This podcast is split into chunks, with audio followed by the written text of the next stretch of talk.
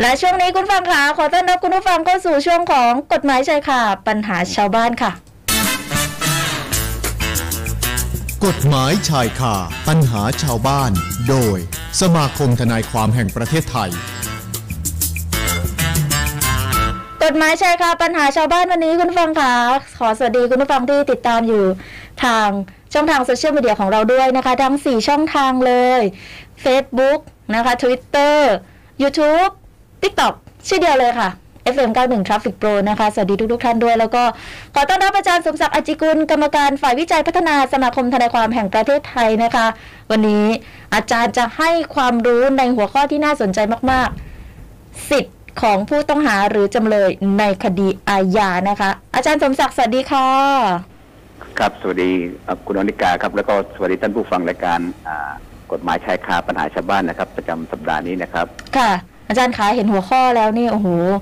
ก็เป็นอีกหนึ่งเรื่องที่น่าติดตามนะอาจารย์ สิทธิ์ของผู้ต้องหาหรือจำเลยในคดีอาญาเนี่ยมีสิทธิ์อะไรบ้างอาจารย์คะ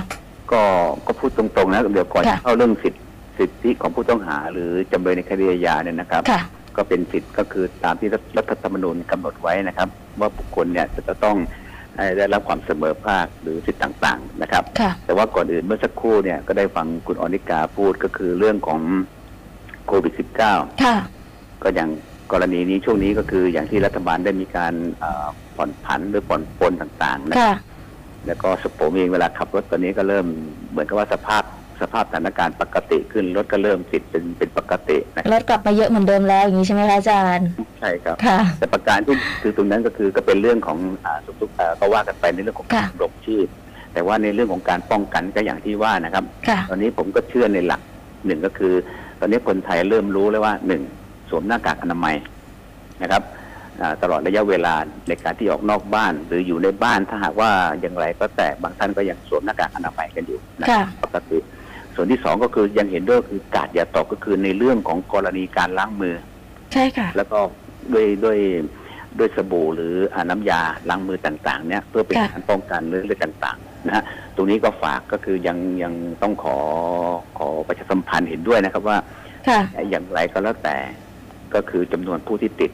นะครับผู้ที่ติดเชื้ออ่าไวรัสโคโรนาหรือโควิด -19 จะได้น้อยลง ใช่ค่ะอาจารย์ ก็ตอนนี้ผมก็เห็นนะครับว่าหลายๆ แห่งก็จะมีการตรวจเอ k เคบ้างนะครับ ค่ะ แล้วก็ในกรณีที่มีการเอ่อเขาเรียกอะไรนะ ฉีด ฉีดวัค วัคซีน ซีนนะฮะตอนนี้ก็เห็นด้วยก็คือถ้าท่านใดตอนเนี้ยอ่าได้ถึงคิวได้อะไรต่างๆแล้วก็ถ้าหากว่ายังไงก็สละเวลา ค่ะ เอ่อไปฉีดวัคซีนเพื่อเป็นภูมิป้องกันหรืออะไรก็ว่ากันไปนะครับ ตรงนี้ก็เห็นด้วยนะครับว่า ตอนนี้ก็ต้องให้ความร่วมมือกันนิดหนึ่งนะครับเป็นอย่างเงี้ยครับนะฮะ ค่ะ ครับ นะคะก็เน้องอาจารย์เนาะถึงแม้ว่าเราจะมีการผ่อนปลนมาตรการต่างๆ เพิ่มมากขึ้นนะคะ แล้วก็เพื่อให้เราได้ดำเนินชีวิตได้นะอาจารย์เนาะนะคะ แล้วก็สามารถประกอบอาชีพได้นะ แต่ก็ต้องทำตามมาตรการป้องกันโควิดสิกันอย่างเคร่งครัดเหมือนเดิมด้วย มาตรการส่วนบุคคลก็สำคัญนะคะอาจารย์เนาะเรื่องของโควิดสิเรื่องของกฎหมายของเราอาจารย์ วันนี้อย่างที่บอกสนใจนะคะ น่าสนใจเลยล่ะสิทธิ์ของผู้ต้องหาหรือจำเลยในคดีอาญา ก็เรียนนิดหนึ่งครับสิทธิของผู้ต้องหาหรือจำเลยก็เรียนอย่างที่ว่าก็คือกฎหมายประมวลกฎหมายวิธีพิจารณาความอาญาเนี่ยจะ ค่ะ กำหนดไว้เลยว่า ก็คือสิทธิของผู้ต้องหาหรือจำเลย ในกรณีอย่างนี้นะครับ ผมจะพูดอยู่สองส่วน ค่ะ ส่วนที่หนึ่งก็คือสิทธิของผู้ต้องหาหรือจำเลยนะฮะเมื่อถูกจับกลุมนะครับ และปัจจุบันเนี่ยอย่างที่ผมเคยเกรินนำไปเอ่อก่อนหลายสัปดาห์แล้วก็คือเรื่องของกรณีการจับกลุม เดี๋ยวนี้พนักงานสอบสวนอ่ะพนักงานจับกลุม ค่ะ ต้องมีการบันทึกภาพในการจับกลุ่มด้วยสองกรณีที่เอ่อสอบสวนก็เหมือนกันนะครับ ในช่วงแรกก็ขออนุญาตพูดในเรื่องของสิทธิของผู้ต้องหาหรือจำเลยก็คือเมื่อมี ค่ะ การจับกลุ่มนะฮะเมื่อจับกลุ่มเสร็จปุ๊บเขาจะแจ้งสิทธิให้กับท่านเลยนะครับ เมื่อมีการจับกลุ่มปุ๊บพอจับกลุ่มเนี่ยตำรวจก็จะมีการทำบันทึกการจับกลุ่ม และสอดคล้องกับอ่าประกาศของสำนักงานตำรวจแห่งชาติเพิ่งออกมาเมื่อเมื่อปี 64 เนี่ยนะครับ กรณีการจับกลุ่มเนี่ยพนักงานจับกลุ่มต้องมีการบันทึกภาพบันทึกเสียงในขณะจับกลุ่มด้วย ดังนั้น ค่ะ ก็เหมือนกันนะครับ ประชาชนก็เหมือนกันเวลาจับกลุ่มท่านนะฮะท่านก็มีสิทธิ์ที่จะขออนุญาตบันทึกเหมือนกันนะฮะ ค่ะ นี่ก็ขออนุญาตว่าเพื่ออะไรเพื่อเป็นการป้องกัน ใช่ค่ะ เป็นความบริสุทธิ์ใจของพนักงานอ่าจับกลุ่มด้วยว่าการจับกลุ่มของเขาเนี่ยจับกลุ่มโดยชอบด้วยกฎหมาย ค่ะ คุมอ่าเป็นถูกตามอ่ากระบวนการขั้นตอนไม่มีการข่มขู่การโชคหรือหวานล้อมอะไรต่าง ค่ะ ๆนะครับ ตรงนั้นในการจับกลุ่มเนี่ยก็คือเมื่อเวลาท่านถูกจับกลุ่มพนักงานสอบสวนจะเขียนสิทธิ์ของท่านเลยหนึ่ง ค่ะ หนึ่งนะครับ ท่านมีสิทธิ์ที่จะให้นะครับ พอจับกลุ่มเสร็จแล้วเขาจะต้องส่งให้พนักงานสอบสวนนะฮะ ค่ะ พอส่งพนักงานสอบสวนเขาจะบอกว่าสิทธิ์ของท่านคือหนึ่งท่านมีสิทธิ์ที่จะให้บุคคลที่ท่านไว้วางใจนะครับ ค่ะ หรือญาติพี่น้อง หรือทนายความ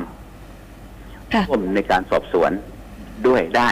นะครับ แต่บุคคนเหล่านี้ก็เรียนก่อนนะครับ ค่ะอาจารย์ อ่าท่านไปนะฮะท่านไปร่วม ไม่ใช่ท่านไปตอบคำถามเองนะฮะ ค่ะ อ่าท่านต้องไปร่วมฟังการสอบสวนของเขาว่าเป็นการสอบสวนที่ถูกต้องหรือชอบหรือมีการข่มขู่คือพูดง่ายๆว่าเป็นการสอบสวนนะครับ โดยถูกต้องตามกฎหมาย ค่ะ นะครับ ไม่มีการข่มขู่ไม่มีการทำร้าย ไม่มีการหวานล้อม หรืออะไรต่างๆ ทั้งสิ้นนะครับ อย่างเมื่อกี้พูดก็คือการจับกลุ่มกับการสอบสวนนะวันนี้ประกาศของสำนักงานตำรวจแห่งชาติก็คือ ให้มีอ่าในเรื่องของอาการบันทึกภาพบันทึกเสียงใน ค่ะ การสอบสวนด้วยนะครับ ก็คือก็เลยเรียนทุก ๆ ท่านว่าณวันเนี้ยเมื่อท่านถูกจับกลุ่มเสร็จนะครับ พนักงานสอบสวนอ่าพนักงานจับกลุ่มนะครับ ค่ะ ส่งตัวท่านไปที่สถานีที่ใกล้ที่สุดนะครับ หรือสถานี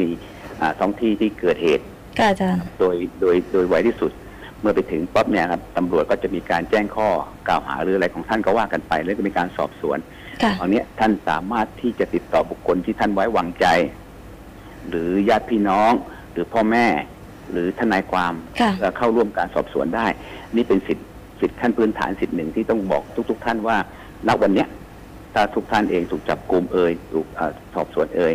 ค่ะ ของท่านก็เหมือนกันไม่ว่าจับกลุ่มหรือชั้นสอบสวนนะครับ ก็เลยต้องขออนุญาตเป็นการเบื้องต้นตรงนี้นะครับว่า สิทธิของผู้ต้องหาหรือจำเลย เมื่อท่านถูกจับกลุ่ม ค่ะ นะครับ ท่านมีสิทธิ์นะครับ ก็คือหนึ่งอย่างที่ว่าขอพบนะครับ ขอให้คนที่ตัวเองไว้วางใจที่สุด ค่ะ สองพ่อแม่พี่น้อง ค่ะ ญาติพี่น้องหรือทนายความนะครับ เข้าร่วมสอบสวนได้ในกรณีตรงนี้นะครับ ก็ต้องขออนุญาตท่านด้วยนะครับ เป็นอย่างนี้ แล้วก็อย่างที่เมื่อสักครู่ได้พูดแล้วนะ ค่ะอาจารย์ ถ้าในกรณีของการสอบสวนนะครับ หรือการจับกลุ่มปัจจุบันนี้มีอ่าประกาศของสำนักงานตำรวจแห่งชาติ ก็คือในการจับกลุ่มหรือการสอบสวนเนี่ยจะต้องมีการบันทึกภาพ ค่ะ ครับหรือบันทึกเสียงของการจับกลุ่มหรือการสอบสวนด้วยเพื่อหนึ่งเพื่อให้เกิดความโปร่งใส ค่ะ ว่าเป็นการกระทำโดยชอบด้วยกฎหมายไม่ได้เป็นการกระทำที่อ่าเป็นการข่มขู่นะครับข่มขู่ทำร้ายหรือหวานล้อมให้เซ็นเอกสารอย่างนู้นอย่างนี้นะครับ ตรงนี้ก็เลยต้องขออนุญาตว่า เป็นการเบื้องต้นพูดอย่างนี้นะครับ ค่ะ นะคะ ครับ ได้ได้ได้ค่ะอาจารย์ค่ะ เบื้องต้นเนาะอาจารย์เนาะเพราะว่าจะได้ทราบเออผู้ต้องหาเนี่ยก็มีสิทธินะนะคะ ผู้ต้องหาหรือว่าจำเลยในคดีอาญาก็มีสิทธิ์ในส่วนนี้เหมือนกันนะคะอาจารย์ ครับ อ่ะอาจารย์คะขออนุญาตเข้าสู่คำถามค่ะ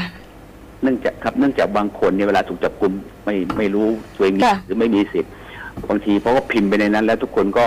ได้อ่านหรือไม่ หรือได้ทราบหรือไม่ก็ไม่ชัดเจน ค่ะ ทั้งนี้ทั้งนั้นผมก็เลยถึงบอกว่าทุกคนตัวเนี้ยต้องรู้ก่อนว่าทุกคนมีสิทธิ ค่ะ มีสิทธิ์ตามที่ที่ได้กล่าวเป็นเหมือนกันเบื้องต้นเมื่อกี้ ค่ะ นะคะ เองก็สามารถใช้สิทธิ์ได้ ค่ะ แต่บางคนก็พอตำรวจยังไงก็แล้วแต่อ่ะไม่เอาไม่ใช้สิทธิ์อะไรต่างๆก็ว่าไป ก็ ตรงนี้ครับ นะคะนี่แหละก็เลยจะถามอาจารย์ว่า เคยมีคดีที่อาจารย์ไปทำมาไหมคะเกี่ยวกับเรื่องของสิทธิของผู้ต้องหาหรือว่าจำเลยแบบเนี้ยค่ะอาจารย์ ผมเรียนนิดนึงครับ ณวันนี้พูดตรงๆนะครับ ส่วนมากตำรวจเนี่ยนะฮะเมื่อจับกลุ่มปั๊บเนี่ยนะฮะตำรวจก็จะแจ้งสิทธิ์แล้วก็เดี๋ยวนี้เนี่ยผู้ต้องหา ค่ะ หรือจำเลยเนี่ย ก็รู้รู้นะฮะ ค่ะ รู้ว่าสิทธิ์ของเขาเป็นยังไงอะไรเป็นยังไง อืมค่ะ เขาก็จะโทรมาหาก่อนเลย ค่ะ ตอนนี้ถูกจับกลุ่มนะครับกำลังส่งไปที่สอนอนี้ ค่ะ ให้ทนายมานะ อ่า ค่ะ เราก็บอกว่าเดี๋ยวยังไงไปถึงเดี๋ยวก็มานั่งว่ากัน แล้วก็เอ่อต้องคุยกันว่าในกรณีข้อเที่จริง ถ้าตำรวจถามเป็นยังไงเป็นยังไงนะ ค่ะ เมื่อกรณีกระทำความผิด อ่ะเราก็ต้องบอกว่าถ้ากระทำความผิด โทษมันก็จะได้ลดลดน้อยลงไป ค่ะ อ่าแต่ถ้าหากว่าไม่ได้กระทำความผิดนะครับ เราก็ต้องให้ท่านไปทำยังไงบ้าง ค่ะ กรณีเช่น เคยเจออยู่ครั้งหนึ่ง ก็คือกรณีจับบอกว่าเด็กคนเนี้ยเสพยาบ้าหรือมีเมทแอมเฟตามีนอยู่อะไรอย่างเงี้ย ค่ะ ค่ะ พอถามเด็กเด็กบอกไม่ได้ไม่เคยเสพเลยไม่เคยรู้เลยเป็น อ๋อ ยังไงอะไรยังไงนะครับ เหล่าเนี้ยเราก็ต้องให้เขาประกันตัวไป พอประกันตัวเสร็จแล้วก็รีบไปให้พนักงานอ่าไปพบหมอ ค่ะ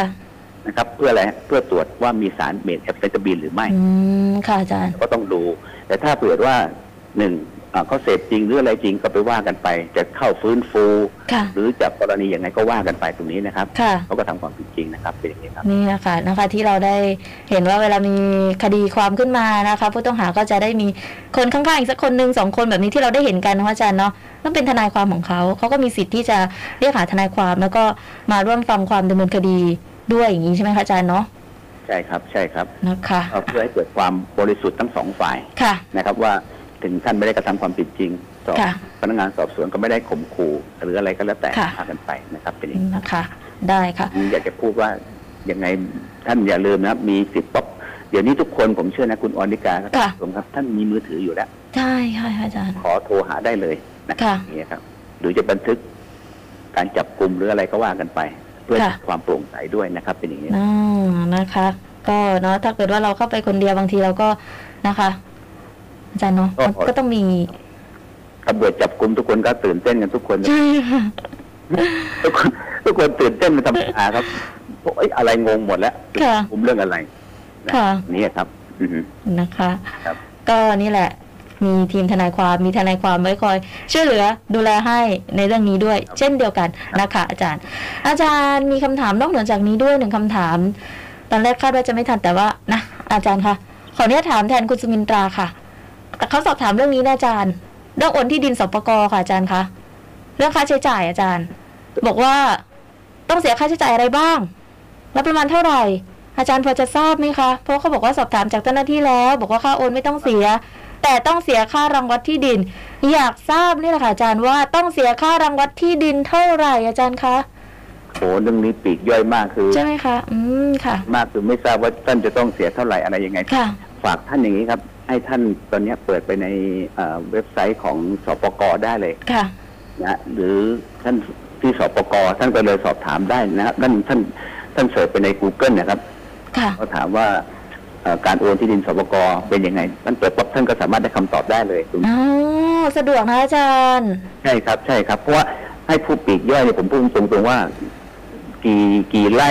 อัตราเท่าไหร่กี่ ค่ะ เท่าไหร่เนี่ยอันนี้ผมตอบไม่ได้แน่ มันก็ต้องมีการเทียบกันอีกใช่ไหมคะอาจารย์ว่า ใช่ค จำ รับ นวนไร่เท่าไหร่ต้องเสียเท่าไหร่แบบนี้ใช่ไหมคะ ใช่ครับใช่ อ๋อ เพราะฉะนั้นอาจารย์แนะนำว่าให้เข้าไปในเว็บไซต์ของสปก ใช่ครับ นะคะ ก็ท่านตั้งคำถามไปเลยเลย แล้วก็เดี๋ยวก็ ค่ะ หาให้โดยอัตโนมัตินะครับนะฮะ ค่ะ